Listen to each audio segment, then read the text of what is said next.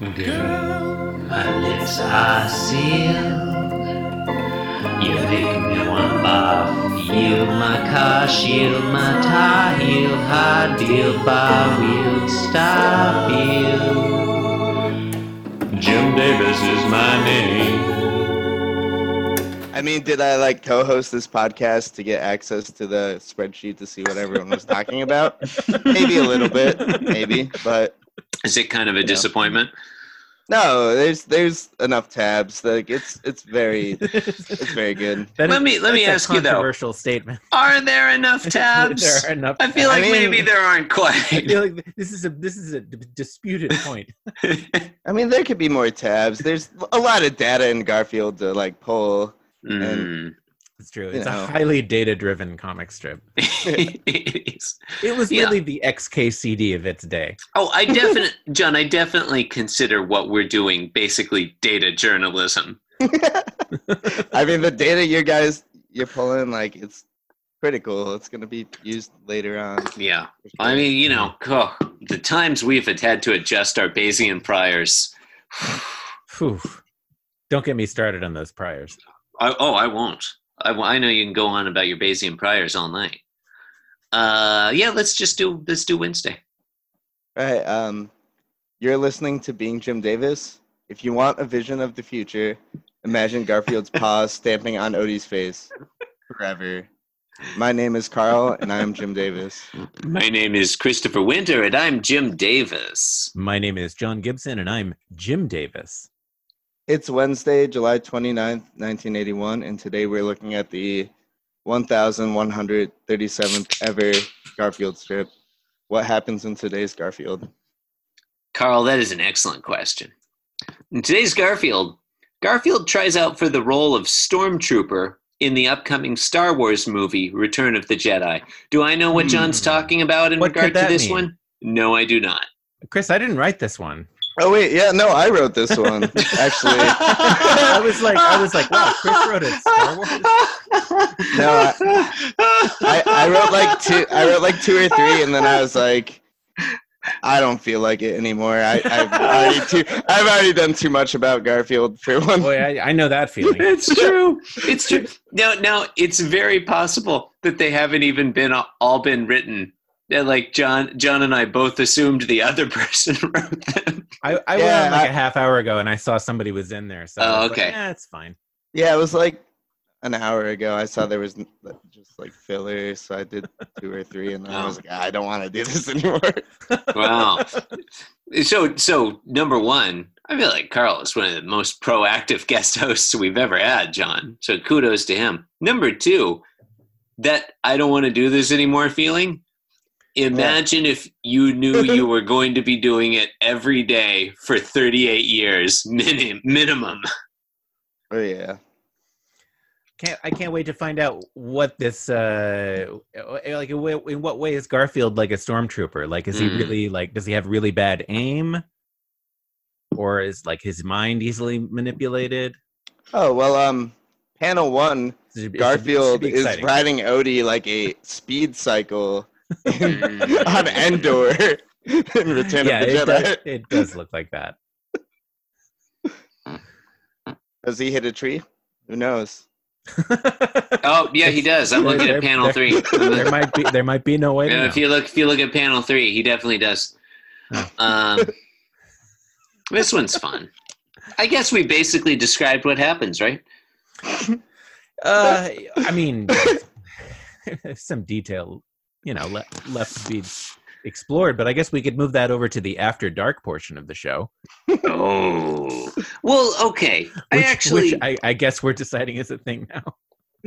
I don't know if we decided that. I mean, you've proposed it. Uh, I didn't propose that. the okay. When I look at the, actually, I enjoy this one. Um, I enjoy that. You know, there in a sense, like it's not following typical comics logic. Uh, that is to say, well, okay, real quickly. Panel one, exactly what Carl said. Panel two, Odie's still there, but Garfield's gone, and Odie's So ears are that's back up, and Odie's like, "What the fuck?" Still you know, not wanna- I the wanna- still hovering. yeah, he's in hover I mode. I want to draw your, you, you, both of your attention to the grass between these mm. two panels. Look at the like the three little tufts of grass. It really makes it look like the camera is in exactly the same position. like Odie's So he's stationary. just, yeah, he's just hovering there with the motion motion lines behind him. See, I, I'm not sure that I agree with that. There are three tufts, but the tufts seem distinct enough to me that I feel like Odie is moving. It makes me feel that Odie is moving. I feel like they're exactly similar enough that it's ambiguous, and I'm sticking to that. Well, certainly ambiguity is what makes Garfield I mean, such look, a yeah, rich it vein. looks to, like it looks like it's the same Odie, but do we really know? Could be a different dog with a black spot. yeah, yeah. Gettier problem. Uh-huh. Um, I I don't think that is the Gettier problem. I was wondering if Who- that'd who get kno- it, it, it might be. It could be a reference. It could be. Yeah, you. We could. We could work it up to the like. You know, you think it's the different Odie, and you're right, but for the Right. wrong reasons. And then there's the. Anyway, panel three. We could We- also talk about. you We know, cut to the tree, Oh, Okay, never mind. and uh, there's a low hanging branch with precisely three leaves on it. hmm And Garfield's hanging on the branch, sort of by his mouth, going mumph, thinking mumph. He's not going mumph at all. I don't know why he's thinking mumph. The implication is that you know he and Odie ran he ran into the branch, it caught him short. What I what I actually kind of enjoy about this, That's a smash cut. yeah, I guess haven't bothered to look that one up yet. What I actually enjoy about this one is that it doesn't. I don't think it follows um, strict comics l- logic, like the language of time and space Yeah. in that as the as the strip moves from left to right panels one two three we move forward in time Mhm. but then panel three we're actually moving backwards in space Yeah, the camera And the- the, camera reverses directions two Yeah. thirds of the way through. and that's a lot of fun is all Yeah. i'm saying And speed too. It's im- it, it, uh, it's implied. yeah yeah because It's not it, even- would have to be going really fast to keep pace with Odie in such a speed that we completely bypassed the panel's worth of space where the tree is. yeah let me ask you this john do you, it. do you think the camera's on a dolly or is it like uh attached to a drone I, I I think I'd have to lean towards the drone, Chris. Or it could be like the camera's on Or another, another Odie. dog. They've got Yeah, two yeah, Odies. another They got two two Odies running in That's- that parallel. is- that One is- the camera's on the- one of the Odies. That is the simpler uh, hypothesis between between what you said It and what I said. They didn't have drones back in 1981, did they? I don't but we know they had Odies. Yeah, plenty of Odie. Well, I mean, I think it has been implied. Something.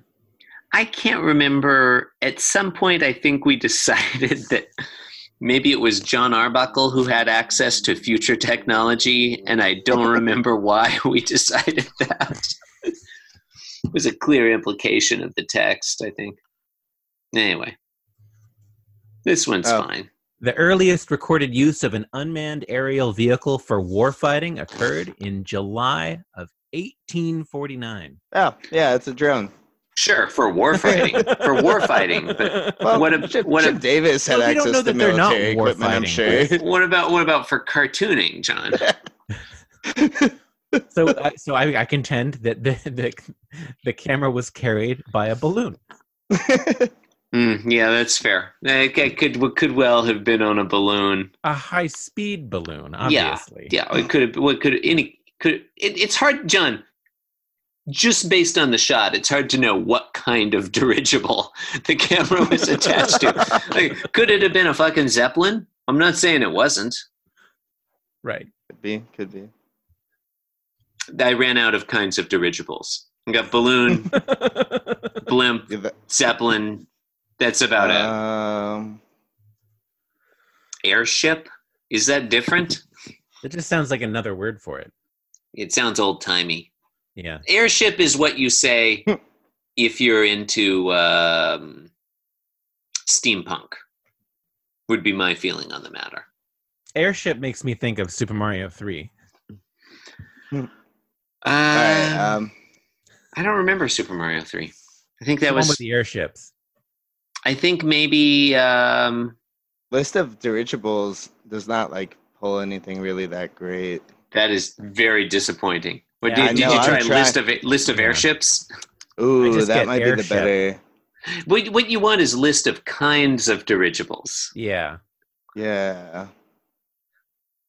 Like yeah, a okay. ta- taxonomic table of dirigibles. I'm looking at. I'm I'm currently looking at the Wikipedia. It's not even an article. It's a category page. Category col- uh, colon lists of airships.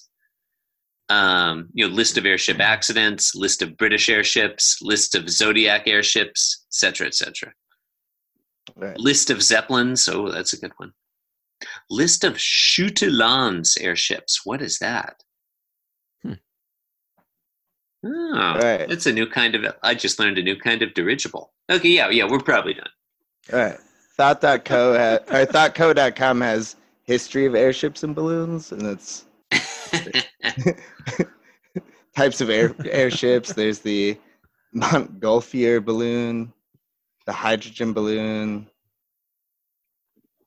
All right, So, all right, whatever. Chut- Schütte-Lanz is the name of a series of rigid airships designed and built by the Luftschiffbau Schütte-Lanz Company from 1909 until 1917. there it is. Yeah. You've been That's listening fun. to Jim Davis. Hello, caller. You can support the program by leaving a review on Apple Podcasts. Why not visit the show website, beingjimdavis.com. Yeah, do It it. doesn't suck. You can follow the show on Twitter at beingjimdavis. Yeah. If I was not Jim Davis, Thank you and good night. Yeah, that's really all there is to say. Thank you and good night.